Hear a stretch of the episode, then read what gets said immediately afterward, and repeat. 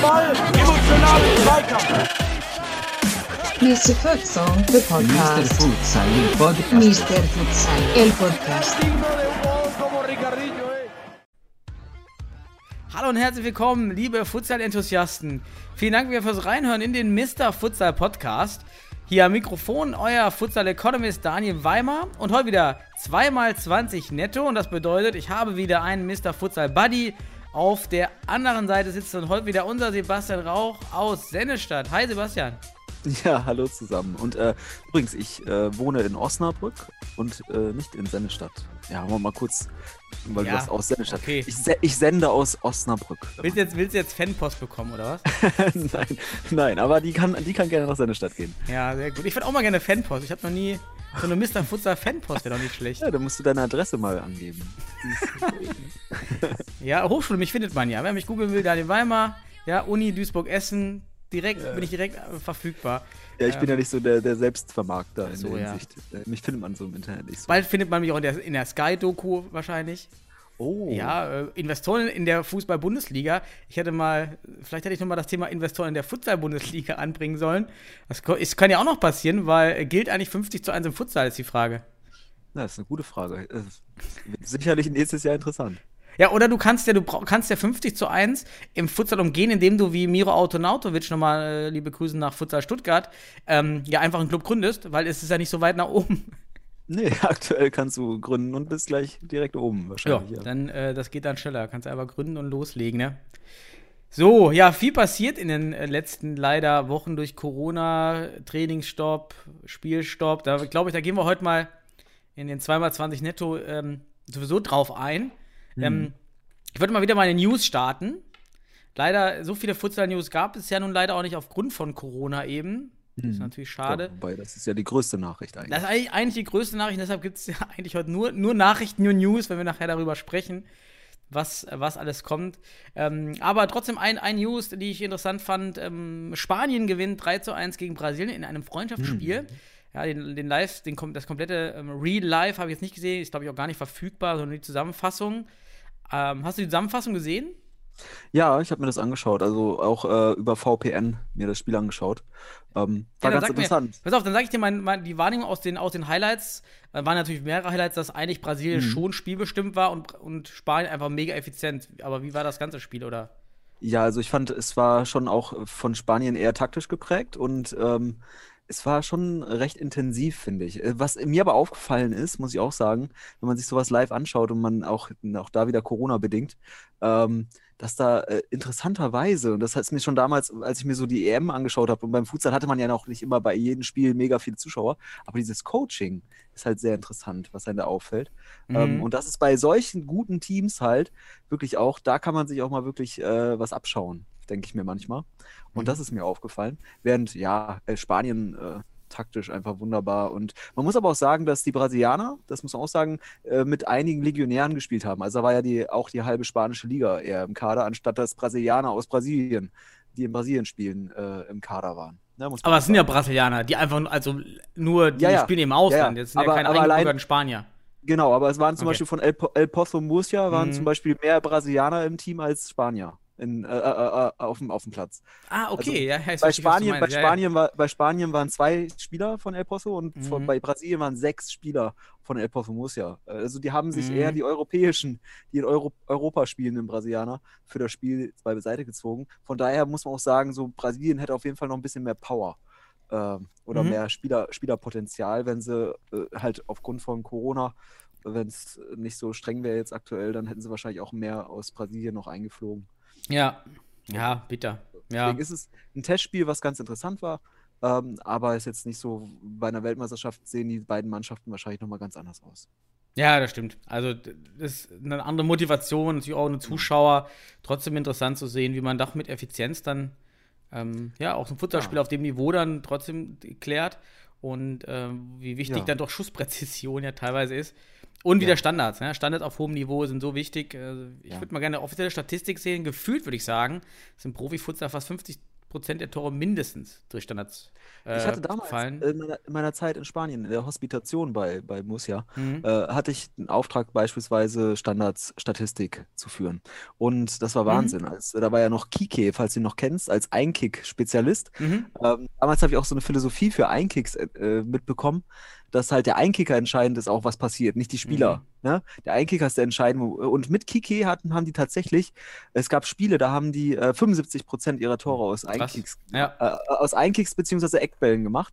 Und als Kike dann aufgehört hat, ging diese Statistik auf 25 Prozent runter. Das muss man vorstellen. Das sind, das sind einfach, ja, das ist okay. ein massiv, massiv signifikanter Rück, Rückfall, sag ich mal. Ja, ich So. kenne auch noch diese Standardstatistik, die, die auch gerade im Amateurbereich auf jeden Fall zutrifft. Ähm, ein Drittel Standard, ein Drittel Konter, ein Drittel Spielaufbau. Ja. Das, glaube ich, würde ich auch so unterschreiben.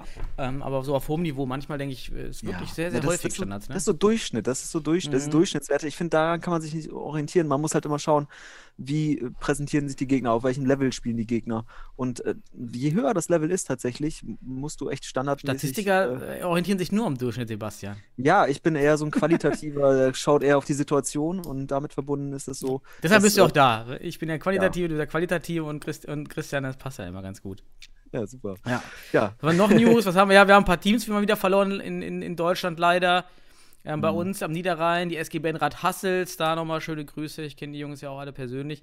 Haben sich leider das zurückgezogen. Abschiedsgrüße? Ja, war man, ja, waren Abschiedsgrüße, genau. Ähm, haben halt eben festgestellt, dass es dann doch nicht so geklappt hat mit dem neuen Team, mit Vereinswechsel und Mhm. neue Spieler zu gewinnen, ist einfach normal. Ich, am Ende ist es gut, dass man es probiert hat, hat aber festgestellt, okay, die Spielakquise dauert einfach ähm, enorm lang. Und Mhm. ähm, ja, zwölf Spieler oder zehn Spieler reichen nicht auf dem Papier, weil ja, durch Ausfälle man eben dann nicht mal sechs Mann vielleicht im Durchschnitt zusammen hat. Ja. Ja, war ein bisschen schade. Und jetzt hat auch ähm, VTR, ähm, wie heißt sie nochmal, VTR, das sehe ich das hier gar nicht. Ähm, ja, hier geschrieben, der BSC Acosta Braunschweig hat auch seine zweite Mannschaft zurückgezogen, also auch mal schade, Mhm. wenn man jetzt sieht, dass, ähm, dass Mannschaften verlieren. Gut, zweite Mannschaft ist auf jeden Fall nicht so schlimm wie eine erste Mannschaft zu verlieren. ja. Ja. Ganz klar, aber es zeigt doch wieder, dass die Nachfrage eher nachlässt. Ja, und es ist Substanz, steigt, ne? die du verlierst. Ne? Es ist Substanz, die du verlierst, wenn du eine zweite Mannschaft auch verlierst. Man sieht es aber auch, und da habe ich jetzt auch gerade schon Erfahrungswerte aus dem Fußball, dass auch die Amateurmannschaften jetzt durch den Lockdown ähm, auch äh, Spieler und Mannschaften schon abgemeldet haben. Und äh, das Mhm. heißt, da ist schon Substanzverlust vorhanden aufgrund der aktuellen Situation. Dass das den Futsal auch betrifft, ist wahrscheinlich auch logisch nachvollziehbar. Hallensport und so weiter, der jetzt auch eher auch in, im Fokus steht teilweise, beziehungsweise auch eher, wie beim letzten Mal wir gesagt, die Super-Spreading-Events und so weiter, das damit verbunden wird. Ähm, ja, also Substanzverlust ist sicherlich da, aber solange es, wie du schon sagst, zweite Mannschaften sind, hat man da jetzt vielleicht noch gar nicht das Empfinden, dass es irgendwie schlimm sein könnte, aber man sollte es wirklich scharf beobachten. Aber auch zweite Mannschaft benötigt man eben für den Genau. Ligaaufbau von unteren Ligen. Richtig. Genau, und dann entstehen, genau. Und die füllen eben diese Ligen, ne? Mit, mit, Ja. mit Teams einfach. Ja, ist dann wirklich äh, schade. Ich bin auch ganz gespannt, was in Hessen passiert. Dadurch, dass die Liga nun ausfällt, Hm. Würde, wäre meine Prediction, dass dort einige Clubs nächstes Jahr nicht mehr auftauchen werden, sondern sich eher Ja. dann wieder anderen Clubs, die stabiler sind, wie Darmstadt 98 oder Mhm. Lawin Stockler, die waren ja auch lange dabei, meine ich schon, in, in, in Hessen. Und Oder die gehen, gehen in den Südwesten. genau, oder man schließt diese Regionalliga-Teams an, ist- ist natürlich auch genau, dann ist man- attraktiver einfach und Genau. diese gründen im besten Fall ein zweites Team. Und ja, bin ich, bin Ja. ich jetzt gespannt, was, was Da kann sich, kann sich Christian mit, mit seiner Mainzer Truppe aus Bretzenheim jetzt äh, schön auch an den, kann sich, kann sich mal den Markt da anschauen in Hessen, was da gerade so auf dem Markt ist an Spielern, die nicht spielen können. Also, abkaufen, wegkaufen. Nee, wir wollen Ja, kaufen nicht, sondern abwerben. Ja, das ist abwerben aber, aber das ist wirklich ein Problem, denn, den- den, ich kann mir jetzt vorhin schon vorstellen, dass die Regionalligisten in Ja. dieser Region genau diese Spieler abgreifen, die ja sowieso nicht spielen können. ja, das, Ja, das macht total Sinn im Winter. Und selbst wenn, das, wenn man erstmal nur vereinbart, für, einen, für die Rückrunde Hm. die Spieler zu verpflichten und dann wieder freizugeben, ähm, die besten Spieler der Teams, die aktuell nicht spielen, das macht, ja, äh, ja das könnte kritisch werden dann in, in Hessen. genau, das, das meine ich damit, ne? Also, dass man da auch das Augenmerk Mhm. drauf hat, weil es kann sein, dass sich, ne, ich ja. sage, Christian zum Beispiel, ne, wenn es um Bundesliga-Qualifikation geht, Rückrunde, die vielleicht stattfindet oder was auch immer nächstes Jahr noch stattfinden wird, ähm, dass du da dein Spielerpotenzial, dein Kapital in der Hinsicht auf jeden Fall nochmal verbessern wirst. Ne? Mhm. Ja. ja sind, wir, sind wir mal gespannt. Ja, dann News. Das, das war's. weitere Das war's. weitere Das war's. News. Doch ein, ein, ein, ein Brite, ich kenne ihn, ich kenne ihn selber nicht, Max Killman, spielt bei Wolverhampton. Wolverhampton? Wolverhampton. Wolverhampton. Und, Oh, der, Wanderers. und der hat wohl äh, bei Sky auch ein Interview gegeben, dass äh, Futsal ihm geholfen hat.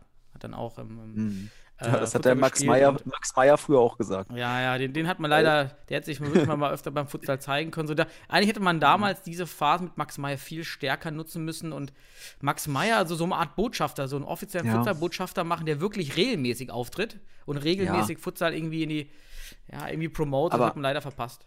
Ja, aber das, das, das äh, mit so jungen Spielern auch auf, auf, ich sag mal, aus pädagogischer Sicht ähm, ganz schwer, weil die haben ja ganz andere Probleme. Während ihres, ich sag mal, Max Meyer in seiner Anfangsphase im Profifußball, jetzt weißt wo es geendet ist, so dieser Götze-Effekt, ne?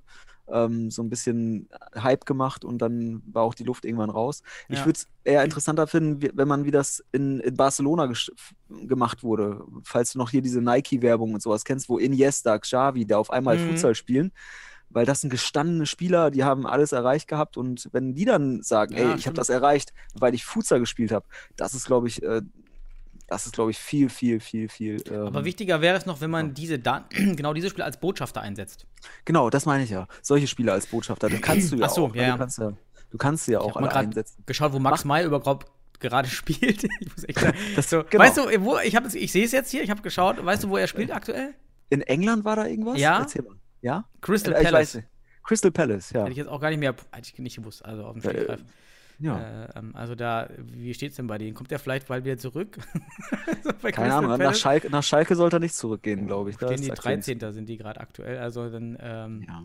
Ja. Das ist wahrscheinlich auch irgendwie er so gefühlt Ergänzungsspieler wahrscheinlich da irgendwie. Aber okay, Ja. hat, hat auf jeden Fall eine Karriere gemacht, muss man auch einfach sagen. ne? Also Ja. Premier League spielen ist schon cool. Ist auch aktuell wahrscheinlich besser als bei Schalke. So ist es dann. Ja, definitiv. Also, da, die sind jetzt wirklich im Mittelfeld, ist jetzt nicht schlecht. Aber man muss ja sagen, man sagt, Max Meyer hat Futsal gespielt, man muss das gerade rücken, hat in Bese gespielt, war sogar beim Ja. PCF Mülheim Mitglied, ganz am Anfang mit 13 oder Ja. 14. Er hat Ja. eigentlich nicht wirklich Futsal gespielt. Also, er hat nie trainiert, er hat, ja, ich meine, Freundesspiele oder auch ein Ligaspiel mal mitgemacht. Aber das war's auch. Also, das war Ja. wirklich eine ganz, ganz, ganz kurze Zeit. Ja, dann, dann könnte auch jeder sagen, der in der Jugend jetzt den Winterfutsal spielt. Ich habe Futsal gespielt, also mehr hat Max Meyer auch nicht gespielt. Du kannst auch einfach mal zu irgendeinem öffentlichen Bundesliga-Mannschaftstraining gehen und einfach Futsalbälle auf den Ball werfen, dann stoppt ihn einer an und sagst, guck mal, du hast Futsal gespielt. Jetzt, Ja, wir ja. setzen da einfach. Also er hat da schon ein paar, vielleicht auch mit Ja. trainiert und gespielt, aber es war wirklich keine sehr lange Zeit, dass er jetzt Nein. eine ganze Ausbildung, das muss man mal. Also ich glaube mal nicht, dass wir sagen. wissenschaftlich nachweisen können, dass das einen wirklichen, eine wirkliche Auswirkung auf Sicherheit seine, auf seine Entwicklung im. Fußball hatte. Aber das ist bei, bei einem Xavi und beim Iniesta oder ähnliche Spieler, äh, vor allem in Spanien, wo der Futsal halt etabliert ist, auch im, im Fußball in der Entwicklung, ähm, da kannst du das natürlich wunderbar nachweisen. Ne? Also Mhm. La Masia beim FC Barcelona, das ist ganz klar, da ist Futsal Methode. Ähm, und damit verbunden, da hast du halt wirklich auch, ich sag mal, ein Fundament wahrheitsgemäß das Ganze auch äh, in Verbindung zu setzen. Ja. Ne? Also hier in Deutschland ist das eher Marketing, dass du halt sagst, oh guck mal, Max Meyer, der hat schon mal im Fußball. Ja, haben Futsal- sie. Man, ist ja okay, auch wenn er nur kurz gespielt hat. Er hat sich da, Ja. er hat sich vor die Kamera äh, postieren lassen und hat für den Futsal gesprochen. War ja okay. Ja, war Genau, das wäre ja. Marketing. Das ist ja auch das. Marketing, Ja, ja, das wir ist gut gemacht. Botschafter, Botschafter haben. So, da steckt halt, da steckt immer ein Stück Wahrheit drin und auch viel, Mhm. Viel Traum und viel Vision und alles das. Ja, Vision, das ist immer beim richtigen Thema. Vision, unsere Vision, ist Vision, heut, die oh, Vision des oh. heutigen Podcasts ähm, besteht, ich würde heute den Vorschlag machen, dass wir nicht jeder eine Halbzeit hat, sondern dass wir jetzt schon festlegen, über was wir in den Halbzeiten sprechen. Denn es gibt eigentlich nur zwei Mhm. Themen, oder? Äh, Ja, vielleicht, vielleicht auch drei, Corona weiß. und unsere Nationalmannschaft, beziehungsweise das Spiel gegen die Schweiz, das erste Spiel gestern. Ja, Also wir haben ja. heute Samstagmorgen, gestern gegen die Genau. Schweiz, Freitagabend, oder? Ja, können wir drüber sprechen, auf jeden Fall. Vielleicht kommt da irgendwie noch nebenbei was rein, aber ich denke, das sind so zwei Main-Themes heute, die auch Ja, äh, wenn du was hast, dann wirf, dann wirf es einfach Ja. ein. Soll ich mal die erste Halbzeit starten? locker weg. Ja, starte. Okay. Komm. Und so. Wollen wir anfangen, äh, ja, wollen wir mal das Nationalmannschaft oder Corona und Spielplan Anpassung zuerst machen? Die Halbzeit gehört dir. Ich gönne sie dir. Achso, okay, ich Ja. darf entscheiden. Okay, ja, dann, äh, weil ich jetzt eh die, die Statistik gemacht habe, würde ich mal Oh. über die Corona-Problematik nochmal reden. Mhm. Und ich habe, du hast ja auch schon darauf hingewiesen, dass es eben Engpässe gibt in, Ja. im Rahmenspielplan. Wir haben also nun den November. Ja. Ähm, weg. Und es kann auch noch sein, dass, die, dass noch der komplette Dezember wegfällt. Das ist aus meiner Ja. Sicht sehr wahrscheinlich, dass wir auch den verlieren Ja, werden. Es, ich denke auch, es wäre relativ naiv zu sagen, dass wir da jetzt in der ersten Woche direkt wieder Futsal spielen. Mhm. Das wäre auch infrastrukturell, ich glaube ich, auch problematisch. Richtig. teilweise. Und jetzt habe ich mal geschaut, dam- damit wir ein bisschen mehr quantitativer hier unterwegs sind und den, den Zuhörern auch mehr Einblicke bieten, warum es eng wird in, in dem Rahmenspielplan. Ich habe mal die verschiedenen Szenarien hier abgebildet und das normale Szenario ist aktuell. Die Liga startet erstmal im Dezember wieder, optimal, also Bestfall. Die Ja. Liga startet eben am, am theoretisch am 2.12., aber das ist das Problem, wir haben sehr viele Länderspielblocks. Und da wäre so, wir haben noch äh, vier Länderspielblocks, einmal im Dezember, einmal im Januar, einmal im März und einmal im, im, Hm. im April. Und das sind jedes Mal fünf bis neun Tage, je nachdem, es variiert immer ein bisschen. Aber es sind immer dann drei, also ein Mittwoch, ein Samstag und ein Mittwoch sind geblockt. Ja, die können Ja. dann nicht als Spieltage herangezogen werden. Das habe ich mal in meiner kleinen Kalkulation auch so eingetragen hier. Und ähm, ich habe nur Samstag und Mittwoche mal rausge... Mittwochs, Mittwoche? Genau. ja, also Samstag, Samstage und Mittwoche, Mittwoche passt. ja, heraussucht als potenzielle Spieltage, die man nutzen könnte. Weil Freitag ist einfach zu knapp vor einem Samstagsspiel. Mhm, Also Mittwoch ja. ist für mich scheint Ja. das jetzt Mittwoch ist gut. realistisch, da sind auch viele Trainingszeiten und ja, dann äh, haben wir das. Also eigentlich dann durch das Länderspiel vom 2. bis zum 9.12. wäre der erste potenzielle Spieltag, im Bestfall der 12. 12. 12. Dezember bis zum 1.5., denn am 8.5. beginnt aktuell noch die deutsche Meisterschaftsvorrunde. Genau. Also nach dem aktuellen Spielplan müsste zum 1.5., weil eine Woche ähm, Ja. Zeit bis zum bis zu die, für die Qualifikanten sollte man geben. Also sagen wir bis zum 1.5., das ist ein Samstag, da könnte aktuell das letzte Ligaspiel stattfinden. Ja. So. Und, Ich hab- und wie viel ist noch Platz dazwischen? Genau, jetzt haben wir erstmal in diesem aktuellen Spielplan. Wir haben, ich habe mal den Durchschnittswerte der offenen Spiele in der Regionalliga Süd und West genommen, denn das sind für mich die zwei ähm, Engpassligen. Dort haben wir 13 Teams. Ähm, Mhm. Ja. Ich glaube, die Nord ist noch kleiner und die, ja, die Nordost ist ja, die können das ja auch in Genau. einem Monat runterspielen. Äh, Und warte, nicht den Südwesten ver vergessen. Ja, Ja, und wir die wollen ja nicht Südwesten wieder es- Südwest-Bashing, ne? Der Südwesten Also Christian, in zwei Wochen. Oh, oh, oh, oh, nein, also hier an, an, an Mainz und Bretzenheim und so weiter. Ja. Also, äh, ihr habt halt quantitativ ein bisschen weniger und deswegen vielleicht aktuell auch eine gewisse Entspannung. Wenn du es richtig titulierst, der Süden und der Westen sind halt mit den meisten Mannschaften jetzt auch natürlich damit verbunden in einen, einen, einen Wettbewerb, der viele Termine benötigt. Richtig.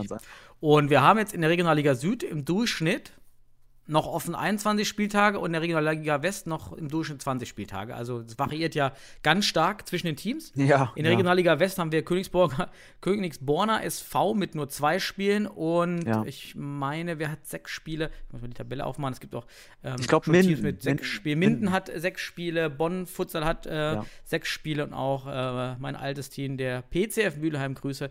Ja, hat, aber guck mal. Äh, bereits sechs Spieler. So, also es ist sehr heterogen. Wir Ja. rechnen mit den Durchschnittswerten und im Durchschnitt sind also in der Regionalliga West äh, vier Spiele gespielt, in der Regionalliga Süd drei. Die Ligen sind gleich groß. Also wir reden hier von 21 oder 20 Tagen. Wir Ja. haben nach dem aktuellen Rahmenspielplan ohne Änderung aber nur 16 Samstage übrig. Richtig. Durch die Länderspiele, ne, die wir auch nicht Genau. wegbekommen. So, Und, jetzt da. und, und du bist ja gerade Optimalfall, wir haben den Dezember jetzt noch mit eingerechnet. Ne? Also, Genau, das würde ich Genau. gleich dazukommen. Ja, Wir haben jetzt Ja. im Normalfall 16 Samstage. Jetzt nehme ich mal den kompletten Dezember raus und wir gehen davon aus, dass wir nämlich erst im Januar wieder spielen können. Und dann haben wir nur 14 Samstage im normalen Mhm. Rahmenspielplan. Wir hätten dann noch 11 Mittwoche, wenn wir den Dezember rausnehmen. Und Ja, kommen da selbst, wenn wir die Mittwoche ja. spielen, auf 25.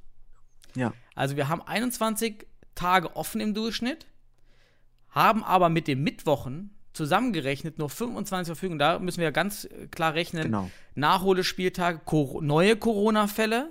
Genau.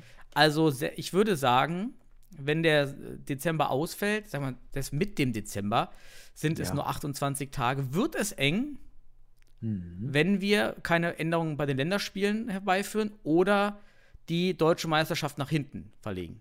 Mit dem aktuellen Ligakonzept. Mit dem Also, aktuellen Lieberkonzept, so wie wir es spielen, ja, ja, genau. Ja, also Ich, wir spielen Hin- und, Also- Hin und Rückspiel und am Ende, ja, wir nehmen die zwei, die ersten Beidplatzierten nach allen Spielen gespielt Ja. teil. So, das ist ja das aktuelle Konzept. ja, und da, also es ist ja wunderbar. Du bestätigst ja eigentlich auch diesen Point of No Return jetzt damit. Wir haben eigentlich keine Möglichkeit mehr, äh, jetzt, also eigentlich dürfen wir nicht so weitermachen.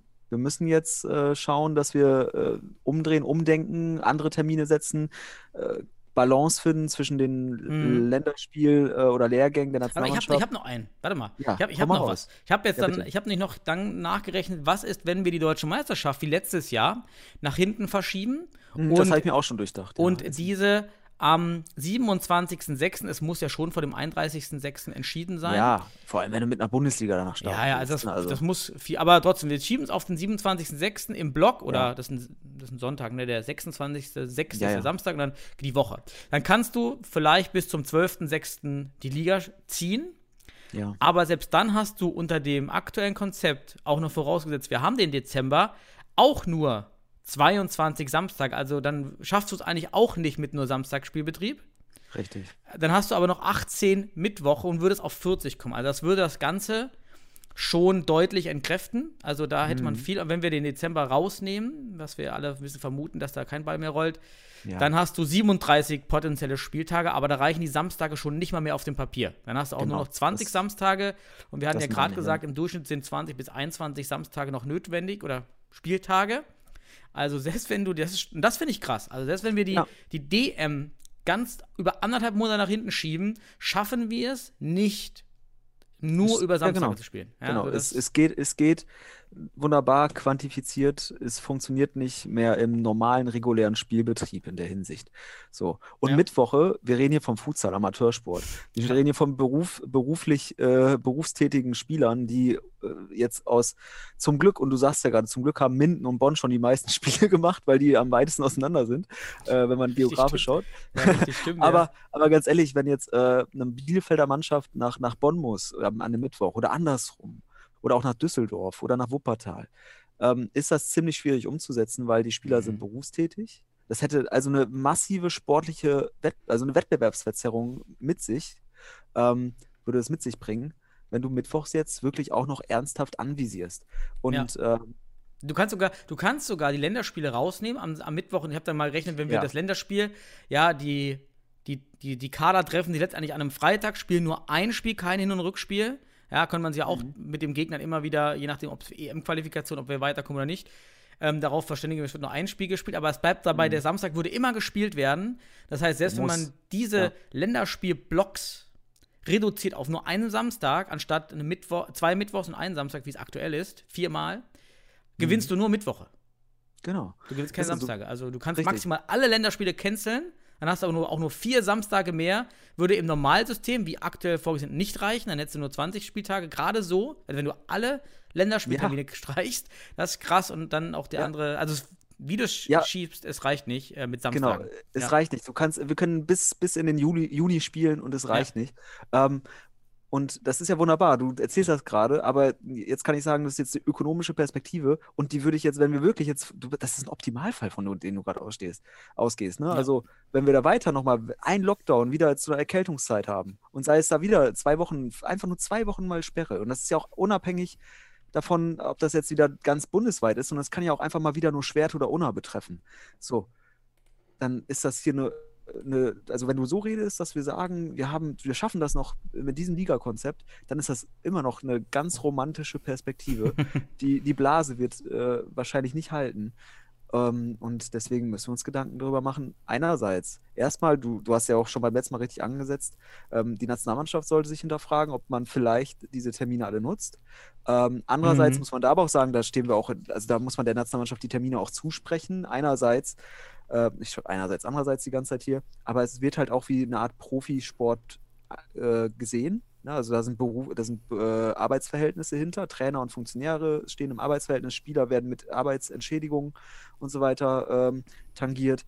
Und unsere Spieltage in den Ligen, das sind, das ist ja kein Berufssport. Also das heißt, wir haben da auch mal eine Priorität, die überhaupt funktioniert während des Lockdowns. Sollte nochmal ein neuer Lockdown sein, würde Nati noch funktionieren. Ja. So, Einen sollte man wenigstens einplanen. Also ich glaube Ja. auch, dass es, weil es war ja auch die Rede der Virologen und es wird auch schon in Wales und in Schottland so probiert, im, Mhm. Vor, im Vornherein jetzt direkt schon Brecher-Lockdowns, aber dann halt kürzer, eine Woche einzuplanen, meistens in den Ferien.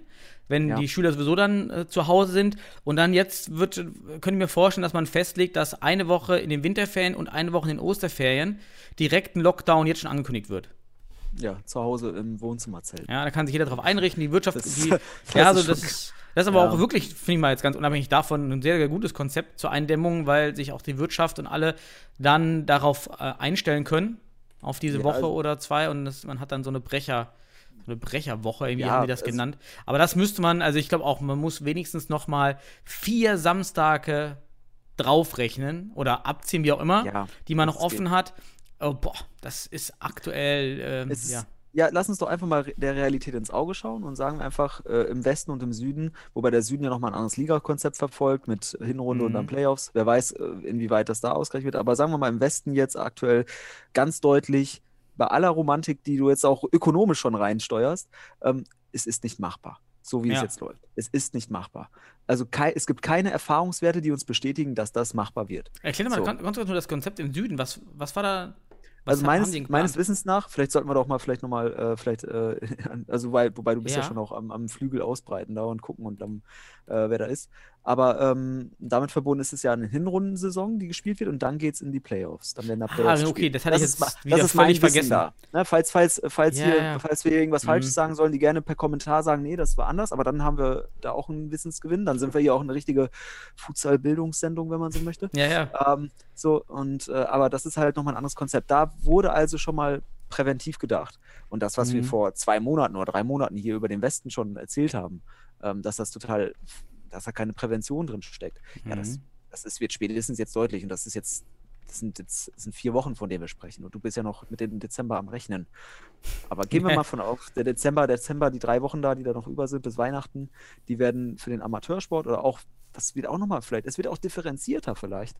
Das weißt du ja auch nicht, ob der Hallensport auch so gewertet wird wie der Amateursport äh, Fußball draußen, Mhm. Freiluft. Das weißt du nicht. Aber sagen wir es mal so, es kommt die Erkältungszeit jetzt, ne, also unabhängig von, von, von Covid werden auch andere Viren und Bakterien rumschwirren, die Symptome Mhm. ausmachen und die werden dann dazu führen, dass man testet. Naja, also es reicht nicht. Es reicht. Genau. Wir können Es zusammenhalten, die Samstage reichen weder, ob wir jetzt im Dezember Genau. spielen oder nicht. Sie reichen auch nicht, ähm, ob wir bis Juni durchspielen oder nicht. Das, die Samstage reichen einfach nicht. Und Genau. ähm, deshalb entweder Mittwoch, die Mittwoch, also sich deutlich und regelmäßig auf Mittwochspiele einstellen, alle Teams, oder ein komplett anderes Liga-Konzept, zum Beispiel Hinrunde plus Playoff spielen, also dass man da, da Druck rausholt, das finde ich jetzt auch nicht Oder schlecht, wenn das auch in der Hinrunde, macht. Hinrunde, Hinrunde und so ein Endturnier äh, in Ja, Duisburg. das wäre doch auch gut. wenn Ja. überhaupt.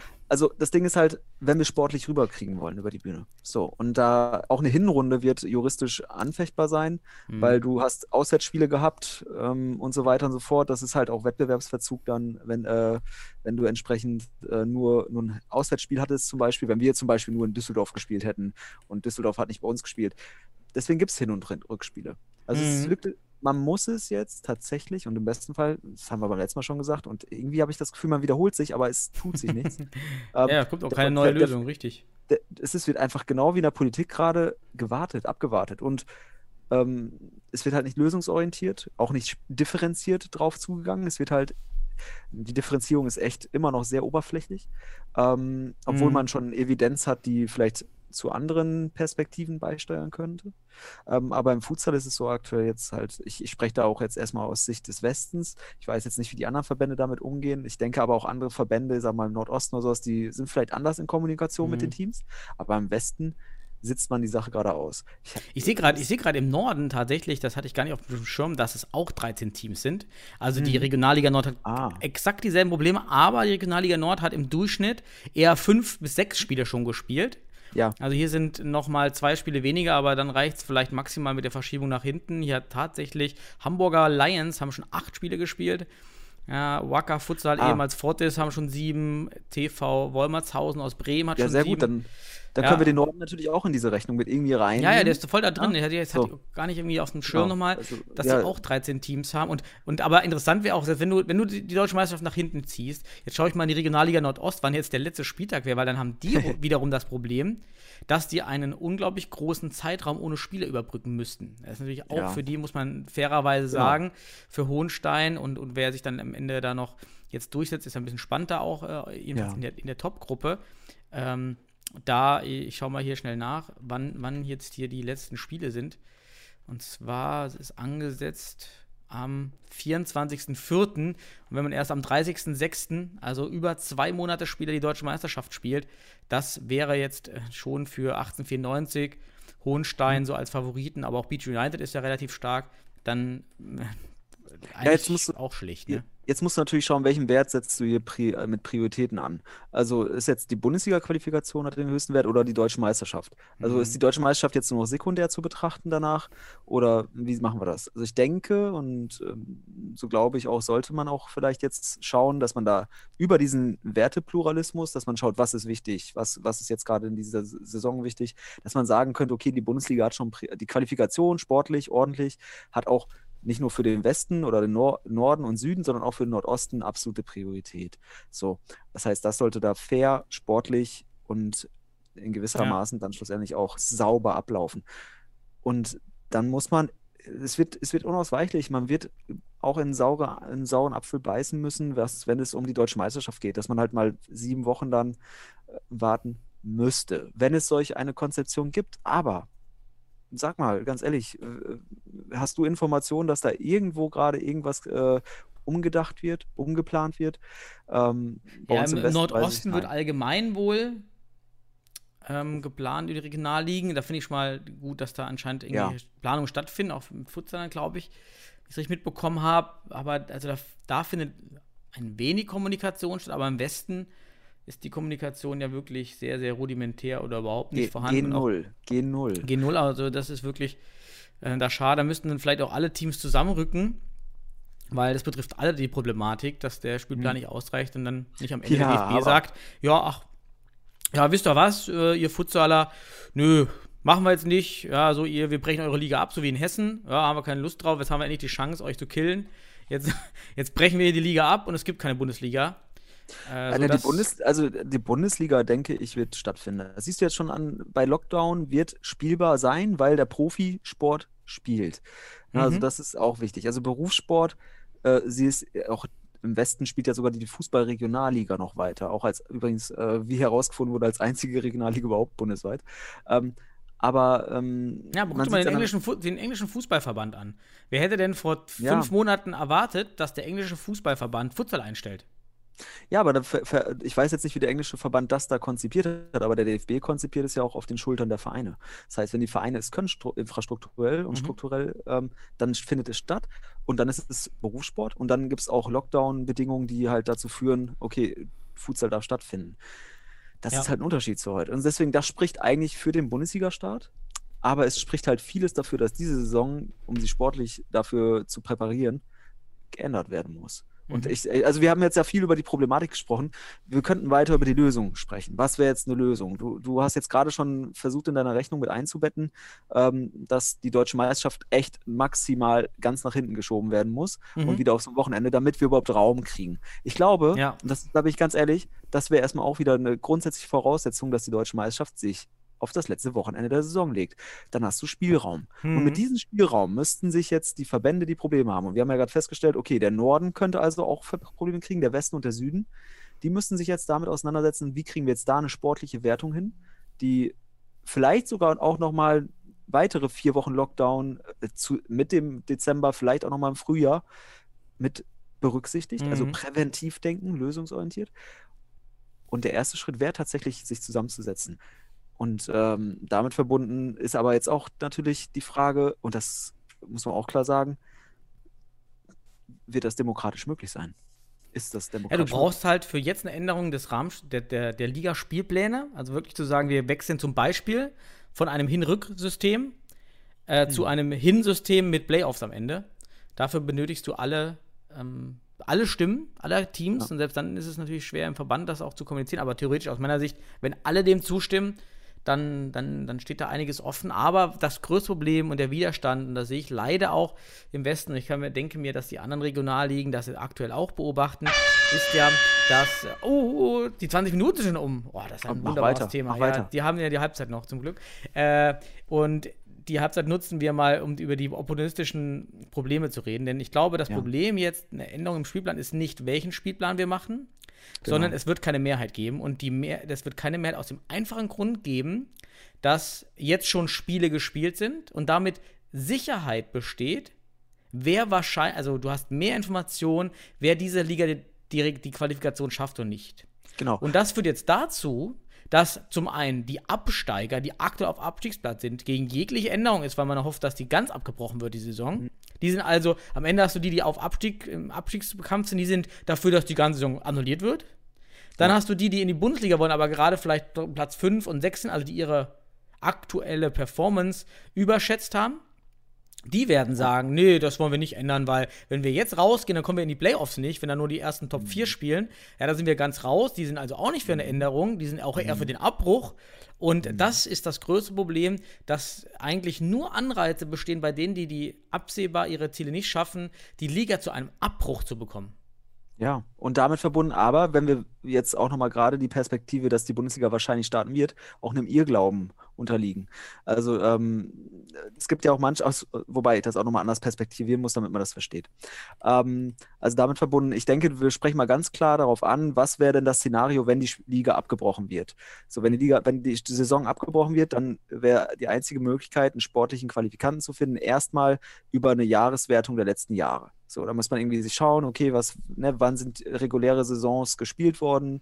Und dann würde man natürlich vielleicht im Westen und im Süden, wäre klar, Weilimdorf, Regensburg, Westen, Köln, Sennestadt, so. Im Norden hast du vielleicht sogar noch ein bisschen mehr Spektakel, aber da hast du halt mit den Hamburg Panthers auch eine sichere Nummer. Mhm. So, und ähm, das heißt, diese Mannschaften hätten natürlich opportunistisch gesehen, genau wie die Absteiger, wie du es gerade schon gesagt hast, den Sinn und Zweck Upsala, das war eine Flasche. So, ja, meine Katze springt direkt, direkt den Ligavokal äh, Nein, der ist nicht aus Glas. Rein? Also, aber diese Mannschaften hätten ja natürlich erstmal, den könnte man jetzt mhm. unterstellen, direkt Saisonabbruch und dann sind sie erstmal sportlich qualifikant, vereinfacht gesagt. Mhm. So, da könntest du jetzt den Opportunismus und den Eigennutz irgendwie reinspielen.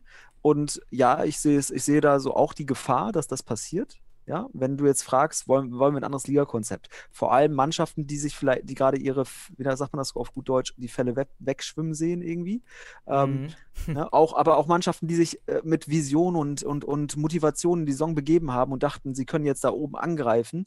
Ähm, ne, die, die, die, die sind dem Irrglauben unterlegen, dass sie denken, wenn sie jetzt abbrechen, dass das dann äh, dazu führt, dass die Bundesliga nicht stattfindet und sie nächstes Jahr nochmal die gleiche Chance hätten.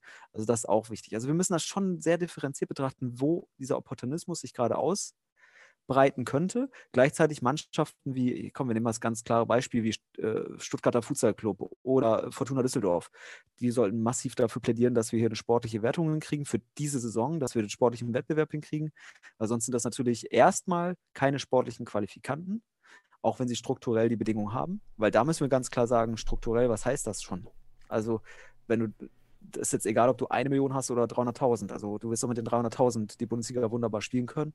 Und da sollte man auch nicht sagen, wer mehr Geld hat, kommt in die Bundesliga. Ist ja ganz klar. Sondern es muss halt das gestemmt werden können. Ja, so. Ja, es muss schon der Mix sein. Also du, ich, es gibt ja auch, die, wie du schon angesprochen hast, die, die, die Idee oder wurde auch mal in, in Foren Ja. online geäußert, die besten der letzten Jahre, das ist aus meiner Sicht totaler, total verfehlt, weil die Bundesliga ist ein Wirtschaft, hat wirtschaftliche Mhm. oder anders, die wirtschaftlichen Anforderungen sind viel härter als historische Ja. Futsal-Leidenschaft, Emotion. So, das bringt dir kein Geld auf dem Kann ich Level. verstehen, ja. Äh, und äh, finanziell ist das Erste, was stimmen muss, denn es darf in der Bundesliga-Saison keine Insolvenz geben. Das ist ein ganz schlechtes Zeichen Ja. an alle. Und ähm, das ist primär zu sehen. Äh, Ja. Also am Ende würde ich sagen, sollen sich dann die melden, die ja, müssen Genau. eine wirtschaftliche Qualifikation werden, wie damals auch in der, in der Bundesliga zu Beginn, der Fußball-Bundesliga, war, war auch viele ähm, Entscheidungen rein finanziell getrieben. Mhm. Aber auch regional haben wir überall äh, Gleichverteilung. Ja, aber du kannst jetzt, du kannst ja nicht aus dem sportlichen Wettbewerb jetzt einen ökonomischen Wettbewerb machen. Das geht ja nicht. Also naja, du musst kannst, ja schon. Naja, du ne? machst ja, du veränderst ja die Bundesliga, die es noch nicht gibt.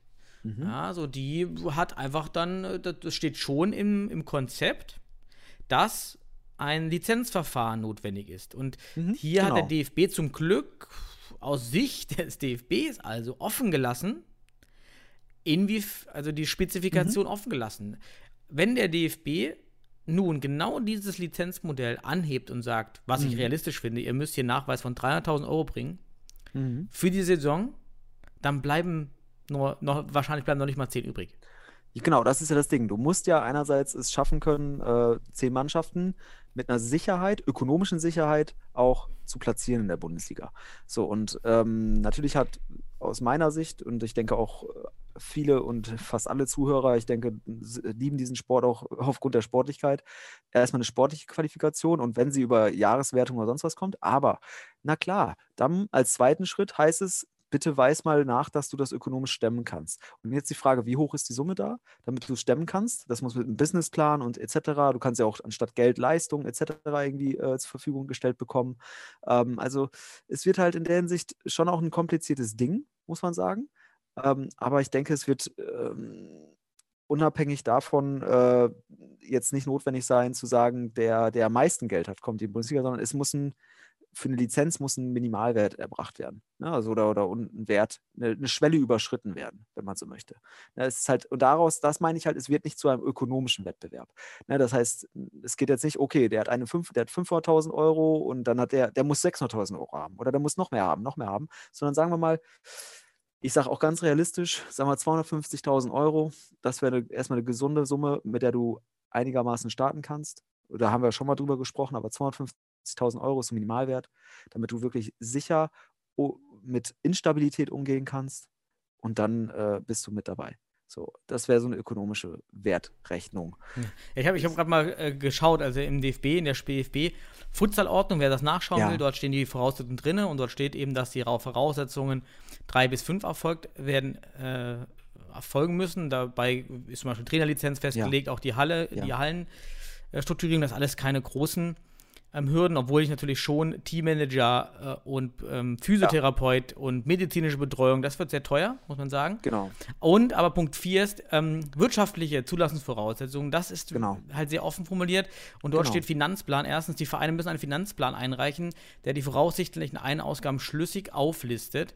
Die Zentralverwaltung ja, genau. erhält das Recht, Nachfragen zu und gegebenenfalls Nachbesserungen und Nachweise zu verlangen. Erfüllung finanzieller Verpflichtungen. Der Verein muss sich einer rechtsverbindlichen schriftlichen Erklärung bestehen, dass er alle finanziellen Verpflichtungen gegenüber Finanzamt, Sozialversicherungsträgern genau. und Mitarbeitern erfüllen kann. Hier fehlt, welche Voraussetzungen eine Aus einen Ausgabenrechnung erfüllen muss. Also hier kann man jetzt, finde ich, immer noch hineininterpretieren, ja, genau. dass der DFB dann letztendlich sagt, ihr müsst mir schon mindestens Kapitalreserven von 300.000 Euro nachweisen und ähm, oder, oder einfach sagen, schlüssig auflisten. Okay, dann vielleicht versucht ein Verein 100.000 Euro schlüssig aufzulisten und der DFB sagt zu Recht, nee, das ist für mich nicht schlüssig, eure Spieler verdienen kein Geld, das ist total unrealistisch, ähm, mhm. das ist für mich nicht schlüssig. Also schlüssig auflisten ist, finde ich sehr, sehr schwammig, weil hier immer wieder aus meiner Sicht das Veto besteht, äh, nee, das sehen wir nicht als schlüssig an, dass äh, sie nur solche, so geringe Ausgaben haben, weil ihre Spieler mit Sicherheit mehr verdienen werden oder, oder die Kosten mhm. für Reisen, ja. Hotels höher sein werden. Ja, da aber, ist die Lücke da. Äh, reden, ne? reden, aber die Frage ist halt, was heißt jetzt, was, was heißt Interpretation in diesem Kontext und mhm. auch bitte äh, immer beachten, wird das ein Vollprofisport oder werden die Spieler vielleicht halbtags arbeiten? Das sind alles so Aspekte, die müssen damit eingerechnet werden mit angerechnet werden und mit interpretiert werden. Und ich sehe, also wie du es jetzt gerade auch ausformuliert hast, das ist durchaus auch gefährlich, dass der DFB da auch eine gewisse, ich will jetzt nicht sagen Willkür oder damit verbunden halt auch Interpretationsmacht hat. Ähm, aber deswegen spreche ich von festen Zahlen einfach mal, dass man eine schlüssige auf, äh, Aufstellung hat und von für eine Lizenz notwendigen Nachweis eines Minimalwerts, wenn man so möchte. Mhm. Damit, man, damit man auch die Sicherheit hat, weil am Ende ist es tatsächlich so, neben der sportlichen Qualifikation brauchst du die entsprechenden Zahlen, um das Ganze zu bewerkstelligen. So, nur dürfen wir nicht außer Acht lassen, bei all der Diskussion um die aktuelle Bundesliga-Qualifikation, dass die, der sportliche Wert der allerhöchste zu betrachtende Wert ist. So, alles andere ist erstmal sekundär, aber in dem Moment, in Vorbereitung, in, also in Vorbereitung auf die Bundesliga auch primär zu betrachten. Natürlich. Also, aber wir reden jetzt gerade, also ich das, da, da würde ich auch gerne weiter drüber sprechen, so, wie lösen wir das Problem sportlich in dieser Saison? Hm. Ähm, weil das haben wir jetzt durch die Rechnung gerade ähm, ja, versucht aufzuklären oder besser gesagt, dass das äh, so unter diesen Konzeptionsaspekten aktuell nicht mehr möglich sein wird. Bei aller ja. Romantik und Vision, dass es noch funktioniert und bei allem. Mir fällt gerade ein, Sebastian, wenn ich mal kurz einhaken darf, ja. weil ich es gerade nochmal in der Futsalordnung gesehen habe. Nochmal an alle, die sich gerne für die Futsal-Bundesliga auch qualifizieren wollen. Zum 1. April muss schon mhm. die Bewerbung eingereicht werden. Richtig, genau. Und du weißt das nicht wird mal, natürlich auch schwer, wenn wir die DM und alles nach hinten schieben. Ja. Ja. also im April könnten vielleicht theoretisch rein punktetechnisch dann, wenn wir es nach hinten schieben, vielleicht acht Vereine in die Bundesliga noch kommen. Ja, und alle acht müssten dann ein Konzept darstellen oder einreichen. Das natürlich auch für den DFB, wenn jetzt so viele Vereine dann Konzepte einreichen. Ja, aber ich, da sehe ich sogar fast schon, also das, da gibt es Bedingungen, die du schaffen kannst, damit das auch im April dann irgendwie nachvollziehbar wird. So, ich denke, da sollten sich alle Vereine auch darum bemühen, dass sie das bis zum April hinkriegen, weil wir sprechen natürlich auch von Vereinen, die sind eher interessiert und andere, die sind weniger interessiert. So, aber da muss halt jeder auch im Rahmen dieses Winters beispielsweise, der jetzt auf uns zukommt, eine Einschätzungsmöglichkeit kriegen für Mhm. sich, um zu sagen, okay, ich spiele jetzt hier zwar um, um, um die deutsche Meisterschaft vielleicht, aber vielleicht schaffe ich es nicht in die Bundesliga. Ja. So. Und das muss aber dann mit einem Finanzplan, ich nenne es gerne Businessplan etc., wie auch immer, ähm, irgendwie nachvollzogen werden können und auch nachgewiesen werden. Ich denke, da muss der DFB, und das ist auch ein wichtiger Punkt, jetzt auch seine Statuten überdenken und da entsprechend auch nochmal Klarheit schaffen, Transparenz schaffen, damit wir wissen, was wir zum 1. April da wirklich äh, Definitiv. und wie das, genau, das, das wäre zum Beispiel auch wieder eine Erkenntnis daraus, aus dem aktuellen Zeitproblem, das wir wegen Corona da haben. Mhm. Ne? So, aber Übrigens, leider können wir nicht äh, eine Fortuna Sennestadt Spielgemeinschaft melden. Leider sind Spielgemeinschaften nicht für die Futsal-Bundesliga zugelassen. Oh, das wollte ich auch.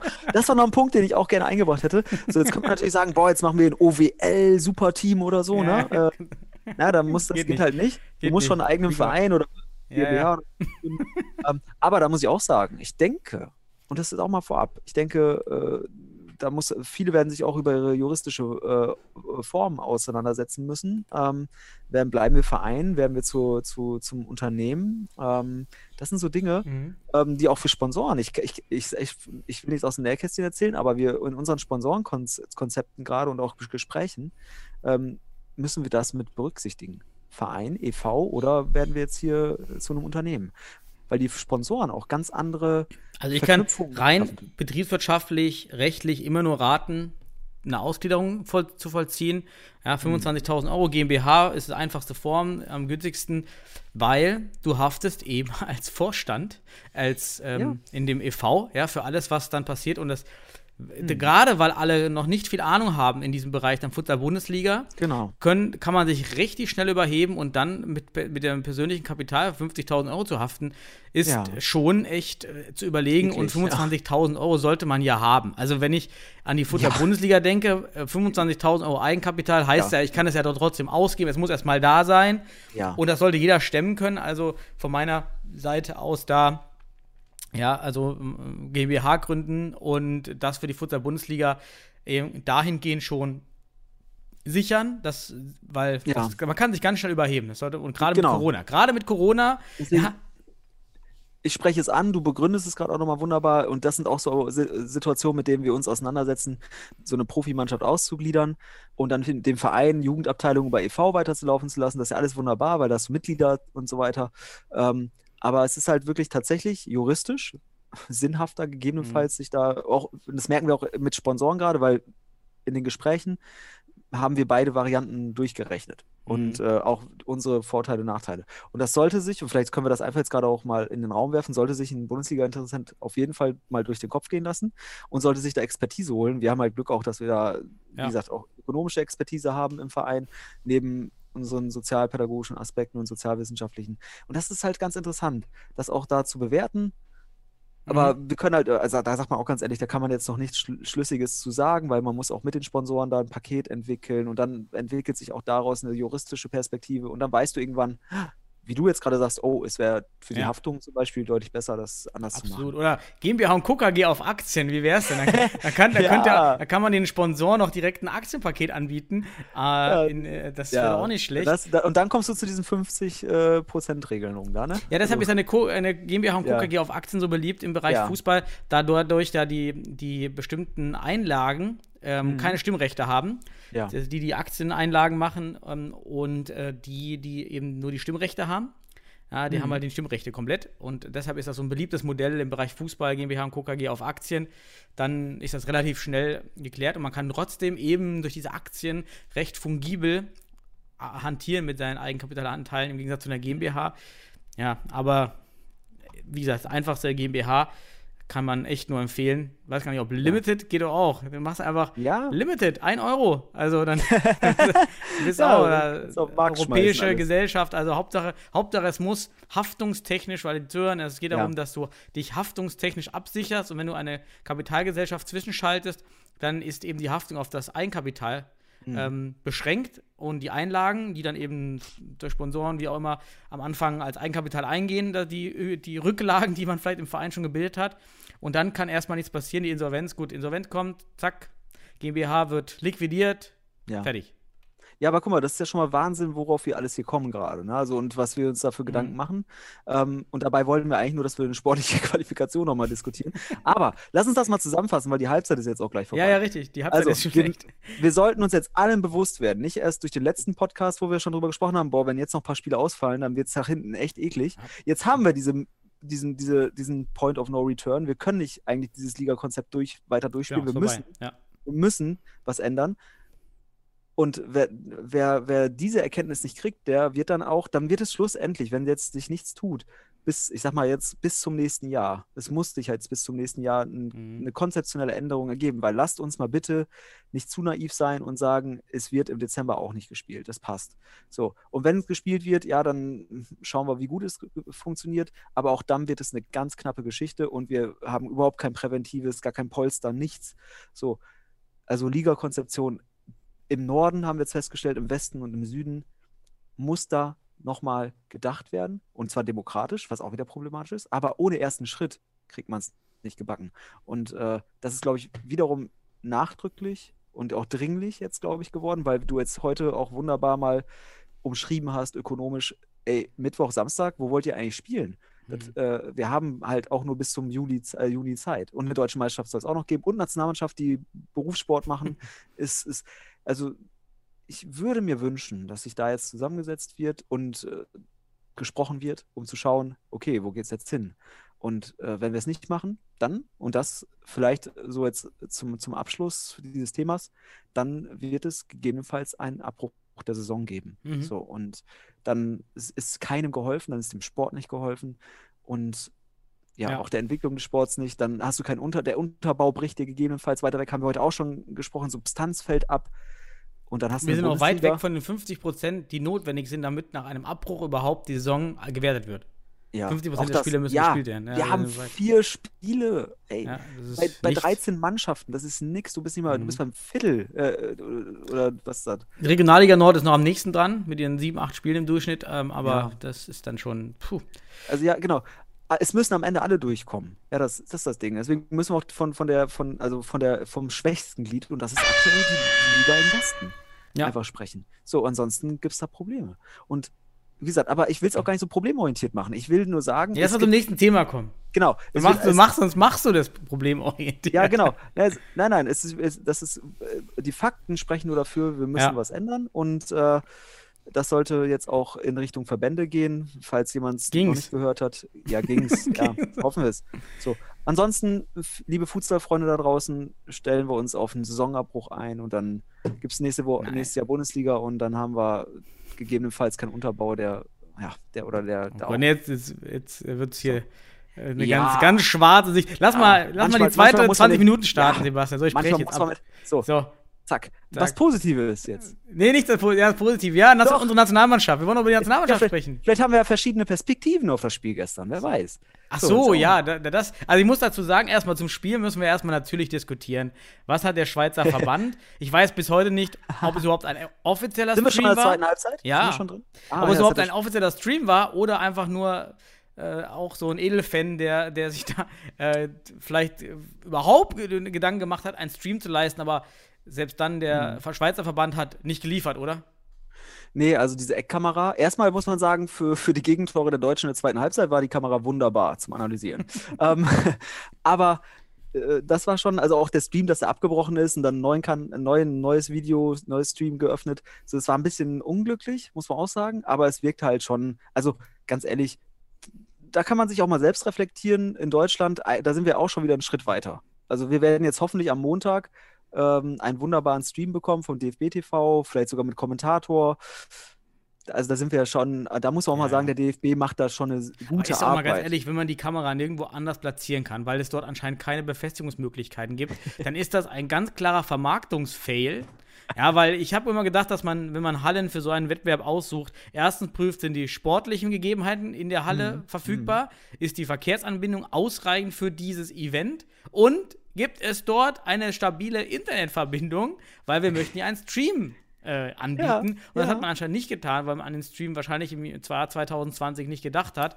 Also ich habe mich da schon ins Jahr 2000 zurückversetzt gefühlt. Das war wirklich Katastrophe, muss man sagen. Ja. Sehr, sehr schade. Die Qualität der Kamera Corona. war auch ein bisschen Und erklär du mir doch mal bitte, warum wird dort ein 30 mal 30 Meter übertrieben ähm, Bildschirm platziert, der dann nur dafür benutzt wird, dass das UEFA-Logo eingeblendet wird? Ja, ich habe schon gedacht, also da ist ja ab und zu mal der Ball gegen geflogen. Ich so, ey, das ist ja krass. Also, das, also erstmal müssen wir auch sagen, die Halle hat sicherlich einen sehr modernen Sta Standard, aber halt so einen günstigen Standard. Eher so eine Standardausstattung, aber modern. Wie so ein Mercedes, den du kaufst und Schweiz ja, halt. da weißt du, da hast es ist halt ein schönes Ding. Ja. Halt günst, der, der günstigste Mercedes der Hallen war das jetzt so, wenn man so möchte. Dann hast du aber so einen heftigen, so einen heftigen Screen da in der Mitte und ich weiß nicht, zu welchen Events der sonst genutzt wird da. Es war auch eigentlich, du hast ja auch gesehen, das ist eine Betonhalle gewesen, dann war da halt einfach auch nur so eine Tribüne, also wie in, in einer Sporthalle äh, von, von ja, ja, Schule. es war so, ein- also schon ein sehr, sehr gewöhnungsbedürftiges Hallenkonzept. Ja, aber da wissen wir auch nicht genug. Vielleicht ist es auch die Halle der Schweizer Futsal-Nationalmannschaft Mhm. einfach. Das ist deren Duisburg, wenn man so will, wo die dann einfach alles machen und deswegen so ein Screen haben. Und vielleicht teilen die sich das mit Handball, weil auch ein Handballspielfeld. Auf dem Spielfeld waren dann noch andere Markierungen, die auch sehr interessant waren. Also vielleicht guckt euch das nochmal an da draußen und sagt uns mal, was für Sportarten da noch betrieben werden. ähm, aber dieser Screen ist mir auch aufgefallen und der war einfach unnütz. Da war einfach Mhm. nur, da hätte es auch eine Flagge hinhängen können. Ähm, oder warum nicht einfach mal wunderbar für, für diese Kamera, wäre auch wunderbar gewesen, da einfach mal und Zeit. Ergebnis und Zeit. Ja, ja, Weil das war dann so wirklich. klein. Ja. Und da war die Qualität der Kamera dann auch nicht ausreichend, um da irgendwie immer zu sehen. Also weil ich wollte auch mal. am, am Schütteln. Am, aber ganz nett war, am, ganz nett war am Anfang echt der Live-Chat. So, der war, der war echt ganz amüsant, muss ich sagen. Der, der war, der war nicht schlecht. Aber leider kam dann ja der Abbruch. Und dann habe ich leider, muss ich sagen, deshalb kommen wir gleich dazu, du musst mir mehr über Spiel erzählen, als ich selber gesehen habe.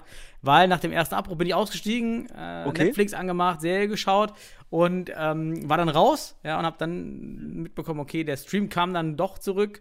Äh, von daher habe ich dann leider überhaupt nichts mehr gesehen von dem Spiel. Nur das Ergebnis, ähm, das natürlich dann, das kommen wir, da kommen wir jetzt schon in die Diskussion, Sebastian. Ja. Wie siehst du denn den, den, äh, das Spielerische? Also, erstmal, ich hatte ja das Glück, dass ich das Spiel gesehen habe, weil wir in der, in der Gruppe beispielsweise, die Sennestädter Gruppe, da hat, äh, hat jeder Fuchs geguckt, wo gibt's noch was und dann hat jemand festgestellt, ach, auf den YouTube-Kanal geht's weiter. Ja, ich, einem ich hatte den Link dann auch, aber ich habe dann angefangen, meine Serie zu schauen, dann war ich einfach drin und dann habe ich gesagt, so, nee, jetzt, Ja, jetzt weil, wenn das dann wieder abbricht, ich habe dann gesagt, jetzt bricht er dann wieder ab, ja, und dann, nee, dann habe ich einfach weitergeschaut. Also den Link, und Ja, das wusste ich dann, aber ich habe dann nicht weitergeschaut, weil ich dann schon in meiner Alternative so ver, Mhm. ja, mein Nutzen da schon so stark war, dann, nee, jetzt gehe ich nicht mehr rüber. Ja.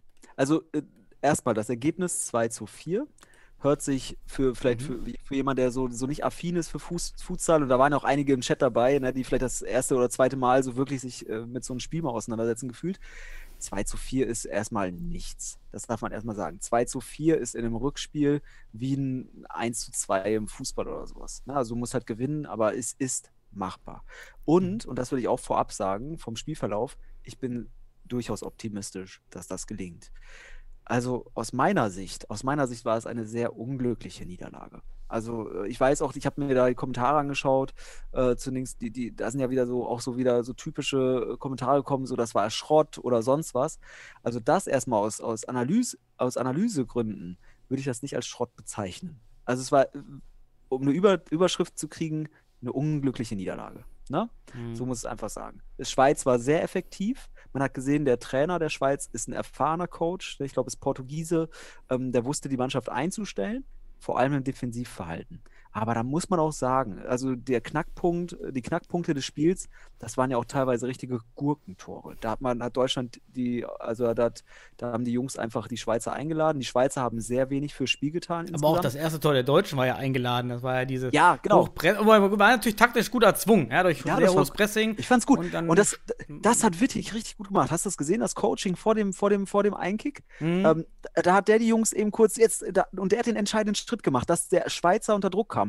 Ja, haben sie Ja, und das, das war wunderbar. Und dass, dass der Fischer den so wunderbar reinmacht, wunderbar. Also es war auch, ne? Helmut Rahn. Manuel Fischer, Ja, Helmut Rahn. Aber So. das war erste Spielminute. Vielleicht war das auch, ne? Das ist typisch. ist immer schlecht. Ich bin, ich bin echt kein Freund von frühen Toren. Genau das ist das Problem. Wir, wir kennen es aus seiner Ja. Stadt. In der, ne, also wir führen 2-0 nach einer Minute gegen Regensburg und am Ende verkacken wir. Mhm. Ähm, aber was, was will ich dazu sagen? Also es war, wenn wir uns einfach mal die Tore anschauen. Ich finde, die erste Halbzeit fand ich sehr gut, äh, war ein bisschen von Nervosität betracht, äh, durch, durchzogen, aber man sieht eine schöne Spielanlage. Man äh, kommt vielleicht nicht so vors Tor, aber ich finde, der deutschen Mannschaft steht das 3-1 erstmal ein bisschen besser als das 4-0, hängt aber auch vom Gegner ab, weil der Mhm. Gegner auf das 4-0 Beispielsweise, was ich auch sehr schön fand, dass die, dass die äh, deutsche Mannschaft im, im 4-0-System auch äh, eine V-Rotation versucht, aber das funktioniert halt nicht gegen einen Gegner, der dich nicht wirklich Ja. angreift. Im 3-1 musst du halt sicherstellen, dass dein Pivot besser ist als der gegnerische Fixo.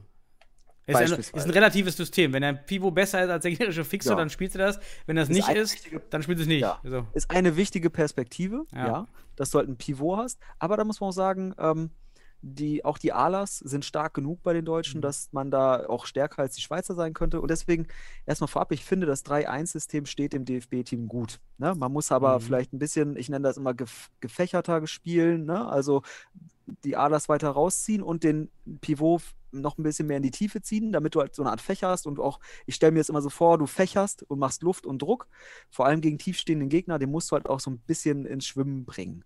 Ähm, das ist denen nicht so gut gelungen. Aber deswegen, da würde ich weniger dem DFB-Team irgendwelche negativen Aspekte unter, unterstellen, sondern eher den Schweizern, die haben das gut hinten durchgecoacht. Also der, der Trainer das, war gut darauf eingestellt.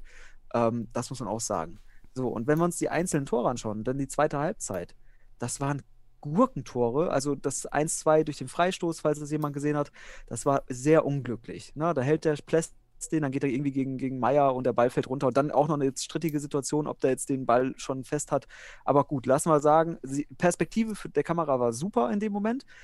Gültiges Tor, hätte ich auch War das in gegeben. der zweiten Halbzeit dann schon? Ja, das war schon Hm. zweite Halbzeit, genau. Und dann hast du so ein 1 zu 3, weil dann hast du irgendwie auch Unerfahrenheit ein bisschen, du bist ein bisschen hastisch, ein bisschen Hektik, machst Druck, unglücklich, ohne Ordnung, zack, kassierst das 3-1 und dann kriegst du so einen verkackten Eckball mit einer einfachen Lob-Variante, ganz simpel, dass du vielleicht ohne Kopfverlust überhaupt nicht bekommst. Also, Mhm. das sind dann drei entscheidende Tore, die äh, vielleicht äh, den Spielverlauf auch gar nicht wiedergeben. So. Allerdings, dem, die, der DFB, also die Mannschaft macht das, hat das gut gemacht, allerdings zu wenig, äh, zu wenig Torszenen kreiert dadurch. Am Ende kam es dann halt auch durch die Hektik und die fehlende Kraft der Schweizer. Da muss man sich was überlegen. Und äh, insgesamt würde ich aber dennoch sagen, man kann sehr selbstbewusst und fokussiert und auch optimistisch ins Rückspiel gehen. Ne? Mein, mein Tipp, Ja. also sage ich auch immer, also ich denke, das werden die auch ähnlich sehen. Das Tempo musst du höher schalten gegen so eine Mannschaft wie die Schweiz, weil die sind halt auch fußballerisch dann individualtaktisch wie auch gruppentaktisch in der Defensive nicht ausreichend geschult, um sich zu koordinieren und auch die Abläufe entsprechend zu haben. Also Tempo, Tempo höher schalten, also und variieren, also vielleicht weniger Kontakte spielen, wenn du die schon so hinten auf z- 10, äh, 15 Meter irgendwie drin hast, weniger Kontakte, ähm, Zentren aufreißen und dann auch mal, und das, das hat mir ganz gefehlt, die Deutschen haben die besseren Alas. Also wenn ich wirklich mit einem Meier, mit einem, mit einem äh, Mhm. Söser, mit einem Salam ähm, oder auch äh, der Agnima, also unser Fuad Agnima oder auch die anderen Spieler, isoliert die doch einfach mal. Gibt denen den Ball, zack, alle auf die andere Seite, sichert ihn ab, damit ihr nicht in einen naiven Mhm. Konter läuft und dann lasst die durchbrechen und lasst den das drei, vier Mal versuchen und beim fünften Mal gehst du durch und hast das Tor. Also das wäre so eine Idee. Aber gut, wir sind, äh, wir, sind ja schon wieder hier in der Rückmeldung wie so äh, zweite, dritte, vierte Bundestrainer. Es ist einfach nur so eine Perspektive. Ähm, wäre jetzt eine Idee, Mhm. um die Schweizer zu knacken, weil die sind halt auch keine, das sind, das ist keine große Fußballnation in der Hinsicht, haben das sehr glücklich gewonnen, wenn man sich die Tore anschaut, haben insgesamt we deutlich weniger Szenen gehabt als die Deutschen, auch Ballbesitz, aber aus Ballbesitz kannst du den nichts Aber kaufen. trotzdem natürlich, glaube ich, für alle enttäuschend nach der Zeit, die wir investiert Ja. haben. Aber man darf, das ist das alte Problem der, der relativen Entwicklung, auch die anderen Ja. Verbände investieren und entwickeln sich weiter. Das Richtig, bleibt ja einfach richtig. dabei. Ich, ich finde, nachdem, also die Zeit, die ich gesehen habe, ähm, fehlt es weiterhin, und das ist der ganz große Knackpunkt, wo wir nicht vorwärts kommen, fehlt es einfach an einem Pivot. Ja, es, Ja, also haben- ich, hab- ich, ich war, also oh- ohne, ohne jemand, also ich, ich weiß, vielleicht ich finde Jungs auf Ala ganz gut. Ja, Ja, Ja, aber du hast einen Zankel dabei. Du hast einen Zankel Ja. dabei. Den kannst du gegen eine Schweiz sicher mal bringen. Also ist aber, ey, wir wissen, wir haben keine Ahnung, was die da absprechen und was die für Ideen haben insgesamt. Man sieht das dann auf dem Platz und dann kann man immer darüber reden. Ja, aber Zankel ist für Ähm, mich ein guter Fußball-Pivot. Es ist noch nicht so der, der Futsal-Pivot, der, der so stark die Sachen einsetzt, dass er für den Gegner ähm, genauso im Abschluss äh, so gefährlich ist und vor allem den Ball sehr lange halten kann, bis Ja. einer nachrückt. Das, das funktioniert noch nicht so ganz. Aber ich sag dir eins, der Zankel wäre ein guter passiver Pivot, weil der ist auf Mhm. se- aufgrund seiner Lage seiner Statur einer, der auf jeden Fall vom Fixo äh, äh, ge ge gemanagt wird. Der wird auf jeden Fall von ihnen in Manndeckung genommen, gegebenenfalls. Mhm. Und wenn der sich wegbewegt vom Ball, beispielsweise um zu isolieren, um den Aller zu isolieren, Ja. dann brauchst du nicht davon ausgehen, dass der Fixo ihn jetzt sagt, ach lapidar, den lasse ich da stehen. Weil der einfach viel zu auch eine körperliche Präsenz hat. Ja, du brauchst vielleicht zu ihm einen aktiven Pivot, wenn das so bleibt. Also du hast Zanke von, also ein paar, dann hast du, kannst du Ja. auch im Spiel mehr variieren.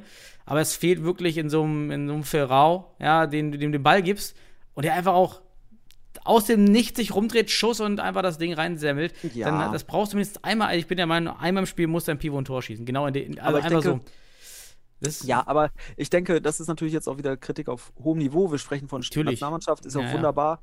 Wir reden da von einem Ferrao und so weiter. Ich denke, dass die Mannschaft. aber wir reden auch von der Schweiz als Gegner, ne?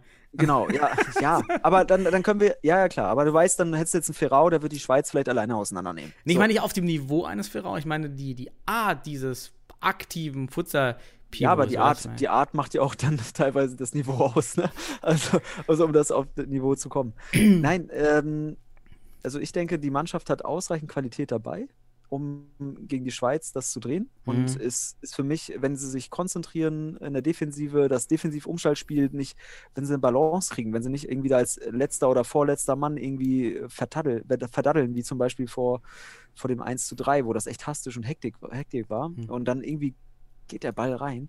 Äh, Wenn das nicht kommt, also wenn das, wenn die mit Geduld weiterspielen und auch wissen, das Spiel im Rückspiel wird nicht in der ersten, sondern in der zweiten Halbzeit entschieden, ähm, dann sehe ich die deutsche Mannschaft ganz klar vorne und die müssen das selbstbewusst machen. Mhm. Die müssen, die dürfen sich auch nicht von Fehlern irritieren lassen, weil das ist eher so, das ist, da sehe ich gerade so die Mentalität der beiden Mannschaften.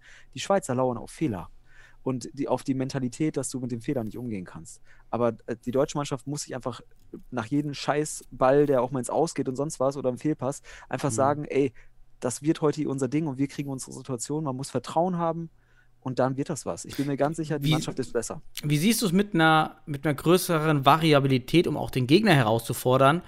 Ähm, was ich nicht so häufig sehe, ist, dass die Deutschen auch mal einfach im Spiel auf ein Drittelfeldverteidigung umschalten.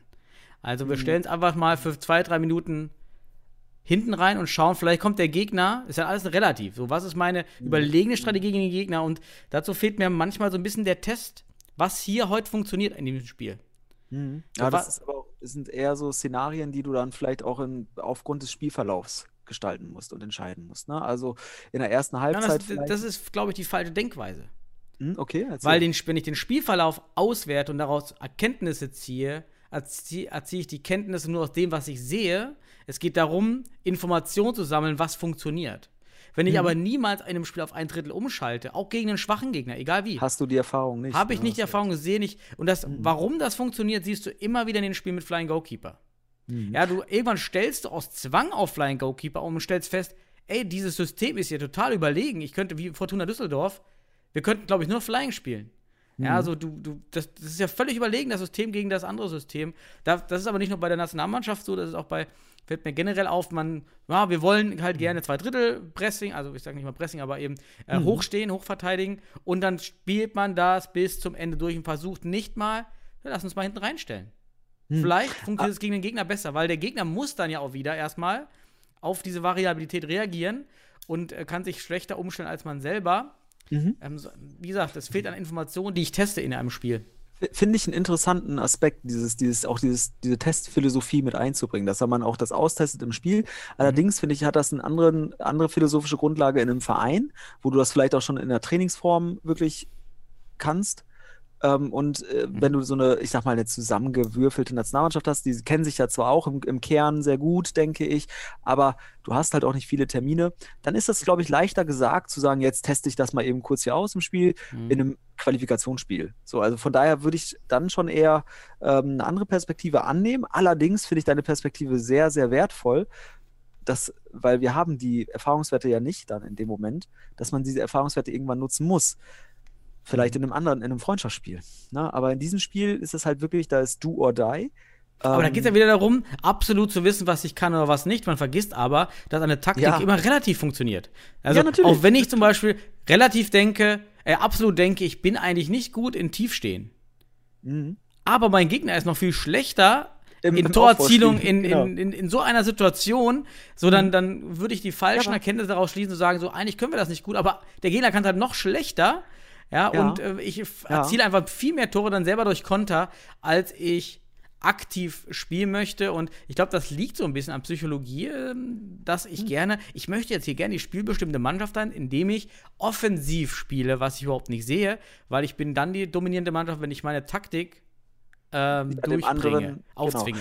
So, ja, dann bin ich dominierend. Ähm, aber da würde ich jetzt auch sagen, ähm, unsere Oder? Einschätzungsmöglichkeit, ich denke schon, dass sie die Schweiz auch in der Hinsicht äh, analysieren und den Gegner auch daraufhin studiert haben, wie baut er auf, unter welchen Bedingungen. Jetzt aber die Frage, wie wird die Schweiz generell bespielt? Ich Mhm. denke, wenn sie gegen bessere oder gleich starke Mannschaften werden, dann werden sie immer gepresst. Und welche Mannschaften hat die Schweiz eigentlich gegenüber gehabt, die sich tiefer mal reinstellt, Ja. als wenn es vielleicht Andorra oder Luxemburg oder sowas ist? ähm, Ich meine, so. grundsätzlich musst du ja auch sagen, du müsstest mit der Taktik tief stehen, gleich am Anfang beginnen, weil Mhm. Ja. ansonsten kann der Gegner sich ja gar nicht, ja gut, dann steht ihr halt tief, wir Genau, führen hier das ist- 4-1. Ja, jetzt brauch jetzt, also dann in dem Punkt kann ich nicht mehr testen, wie, wie ich tief stehe, weil der Gegner einfach da nicht angreift. Ja, aber das, das, das ist dann der psychologische Moment, dass du das am Anfang ausprobieren kannst, weil am Anfang kannst du Psychologie noch besser korrigieren. Ja. Ähm, und mit zunehmendem Verlauf hast du ein Ergebnis, eine Quantifizierung deiner Psychologie, wenn man so will, äh, des Spiels. Und da musst du dann mehr oder mehr dann äh, mit Risik äh, eine Risikoeinschätzung äh, geben, was du jetzt machst. Und um das einzuschätzen, wer es, und das ist eine gute Perspektive, deswegen sage ich, hat das auch einen gewissen Wert. Die Frage halt, unter welchen Bedingungen das zu bringen ist. Und jetzt Mhm. wäre zum Beispiel eine Erkenntnis, wenn äh, dann in den ersten fünf Minuten mal ausprobieren, vielleicht einen Block mal einfach darauf einzustellen und Mhm. zu gucken, was macht der Gegner, kann er das? Und dann den nächsten Block schon dahin zu coachen. Das ist, ist ja auch wieder so. ah, Ding. ja, okay, der nächste, der raufkommt, spielt es anders. So. Ja, ist gut, ja. Ja, oder, oder auch den zu coachen, Also, guck mal, wenn das, ist, das ist der Opfer, das ist das Opfer. Wenn das, du Erkenntnisgewinn aus. Variabilität Ja, willst, muss man eigentlich jedes Futsalspiel so spielen, dass man beginnt tief stehen, dann schiebst du nach fünf Minuten hoch auf halb, dann schiebst du nochmal hoch auf drei Viertel, dann probierst du Flying. Dann hast du nach der ersten Halbzeit, ja. weißt du, wo du relativ zum Gegner besser bist. Und dann kannst, dann kannst du in der zweiten Halbzeit die dominierende Taktik, die du herausgefunden hast in diesem Spiel, dann durchführen. Mhm, Genau, also deswegen, also das ist eine interessante lineare Denkweise, ne? So hier, zack, zack, zack, ich mache ein Step-by-Step. Ja, ja, so, so ähm, ja, ja, das ist jetzt Ich teste das wunderbar. mal. Also ich Ja, kündige das an, ich werde das testen im nächsten, falls wir wieder spielen mit, mit meiner zweiten Mannschaft. So, ich teste das und berichte, ja, wie sich das macht. Äh, ich mache das. Ich will das jetzt wissen, ob, ob sich, ob die Erkenntnisse, die ich dann generiere, wirklich dazu Ja. führen, dass ich die zweite Halbzeit viel also viel genauer auf den Gegner abstimmen kann und dann vielleicht doch sage, hey, nee, hier ist heute nicht ähm, dominierend äh, Angriff nach vorne. Ja, so es klappt gegen den Gegner nicht, weil die einen guten Torhüter haben, weil die, weil die Gegner einfach dann schnell sind. Kann, also, klar, theoretisch kann ich mir das auch anschauen, dann überlegen, aber ich entdecke zu oft einfach jetzt, dass Trainer sagen, ich bin jetzt hier die dominierende Mannschaft und ich will immer zwei Drittel Feldverteidigung spielen. Mhm, mhm. Ohne Ja, ja. Warum? Das ist ja Ja, äh, du willst dich dran, du willst dich einfach rantasten, wenn man so will. Also sozusagen Erkenntniswerte haben, Step by Ja, Step, genau. ist ja ordentlich, ist gesund in gewisser Art und Weise auch. Und auch die Erkenntnis, dass die zweite Halbzeit entscheidend ist. Das ist auch erstmal ganz Genau, wichtig, dass ja. man das versteht. In der zweiten Halbzeit darfst du dir halt sowas eigentlich nicht erlauben, wie es da jetzt passiert ist. Das, deswegen sprach ich jetzt auch nur von der zweiten Halbzeit. Weil die erste Halbzeit war halt auch geprägt dadurch von Ausprobieren, dann wurden die Blöcke ein bisschen verändert, aber wir können da halt auch nicht reinschauen, was die vorhaben. Und damit verbunden würde ich halt sagen, okay, es ist eine interessante Perspektive, so linear zu denken. Und ich kenne das selbst auch aus meiner Erfahrung, dass ich auch, Oh, Sebastian, unsere Zeit ist Ja, rum. Wir haben noch die Nachspielzeit. das, das kennt man ja auch aus der eigenen Trainererfahrung dann, dass man ähm, auch vor allem in der zweiten Halbzeit das Spiel gestalten kann. Mhm. Ähm, und in der ersten Halbzeit, du musst aber auch nie vergessen oder darfst auch nie vergessen, dass du einen Gegner hast, der das ähnlich macht. Der hat sich vielleicht auch vorgenommen, die zweite Halbzeit anders zu gestalten. Nee, so, dann, nee, ja gut, die zweite Halbzeit variiert man. Nee, das stimmt. Ja, in der zweiten Halbzeit variiert man und, und, und verschiebt natürlich. Aber dann ist es ja umso wichtiger eigentlich zu wissen, was kann ich gegen was äh, besser einsetzen. Ja, also Ja. ich Ja, probiere also das es, mal aus. deswegen wird, wird die zweite Halbzeit auch meistens viel spannender und auch Absolut, ja, äh, ja. ereignisreicher, weil die Mannschaften dann auf dann denken, jetzt habe ich Sicherheit und jetzt mache ich's. Und dann, Mhm. wenn da jetzt zwei Systeme gegenüberstehen, die sich dann irgendwie auch vielleicht die nicht greifen, die dann Ja. wirklich äh, wie so ein Clash wir- werden. Dann hast du natürlich auch ein geiles Spiel in der zweiten Halbzeit. Ähm, und das haben wir gestern auch irgendwie gesehen, ähm, dass das dann irgendwie äh, vielleicht auch die zweite Halbzeit weniger den. Aber da ist auch wichtig, es gibt hier vier Halbzeiten. Und Mhm. ich spreche davon die letzte Halbzeit, die letzte, das letzte Viertel dieses, dieser, dieser, dieser Qualifikations, dieses Qualifikationsspiels wird entscheidend. Und deswegen muss man da die Geduld schaffen, man muss die Voraussetzungen schaffen, das im letzten Viertel zu gestalten. Vielleicht schafft man ja auch schon im Rückspiel im ersten, in der ersten Halbzeit eine Art Ergebniskorrektur oder zumindest keine Ergebnisverschlechterung, weil das letzte Viertel, das wird, deswegen freue ich mich auch so auf dieses Rückspiel. Ich bin davon, also ich, vielleicht hören sich das Leute jetzt auch an, die haben das Rückspiel schon gesehen jetzt, ähm, aber damit verbunden wäre es ja auch interessant, jetzt mal genau das nochmal zu reflektieren, was ist da passiert in den Halbzeiten. Meiner Ansicht nach kann die deutsche Mannschaft, äh, wenn sie wirklich ihr Potenzial abruft, das im Rückspiel auf Grundlage dieser vier Viertel mit, mit Selbstbewusstsein und Optimismus und gleichzeitig gleichzeitiger, ja, ich sage auch Unzufriedenheit aus dem ersten Spiel, damit diese Motivation zu gewinnen, das jetzt wirklich richtig umzusetzen und mit Geduld umzusetzen und dann auch mit dem nötigen Mut und Risiko, weil das fehlt einem auch, wenn man keine, Unschl- äh, keine ähm, Durchschlagskraft hat. Da muss auch mal einer isoliert werden und dann bumm, gönn dir. Oder mal eine Aktion starten, ein Raum geschaffen werden, wo Kreativität möglich wird, was anderes. Ich glaube, das wird dann auch eher in einem letzten Viertel solch einer äh, Runde präsent. Und Mhm. deswegen bin ich da ganz gespannt. Ich freue mich richtig auf das Spiel und wäre auch gespannt, wie so ein Podcast sich anhört, wenn das Spiel schon vorbei ist. Also, Ja. deswegen. Wa- Was Na, wäre eigentlich also- dein, dein, dein Top-4-Block? Top 4 Block in Deutschland. Ach, also ganz ehrlich, da kann ich mir, weil ich selbst Spieler da irgendwie äh, mit dem Verein abstelle, würde ich mich da nicht, würde ich nicht zumuten, da irgendwas zu sagen. Und ich, ich weiß, ich kenne den Marcel auch gut genug in der Hinsicht, dass ich weiß, der macht da einen guten Job in der Hinsicht. Also müssen wir Ja. auch sagen, der ist da reflektiert. Und deswegen froh, dass ich, Marcel da ist. genau, also das dürfen wir auf jeden Fall sein. Ähm, aber gut, wir sehen jetzt, also lass mal einfach den Block, einfach die jetzt da waren, da waren jetzt ein Hamburger Block mit Memosch und der Mhm. zweite Block war, war ich glaube, Fischer, Wittig, äh, Sipai und auch Fuad Agnima aus Sennestadt. Ich fand die beiden Blöcke schon sehr gut Mhm. und deswegen habe ich gesagt, dass die, der, der, der, die, die, der Spielfluss und so weiter, das war alles vorhanden und die haben auch Sicherheit ausgestrahlt. Die zweite Halbzeit war der Knackpunkt. Das hat andere Gründe vielleicht auch.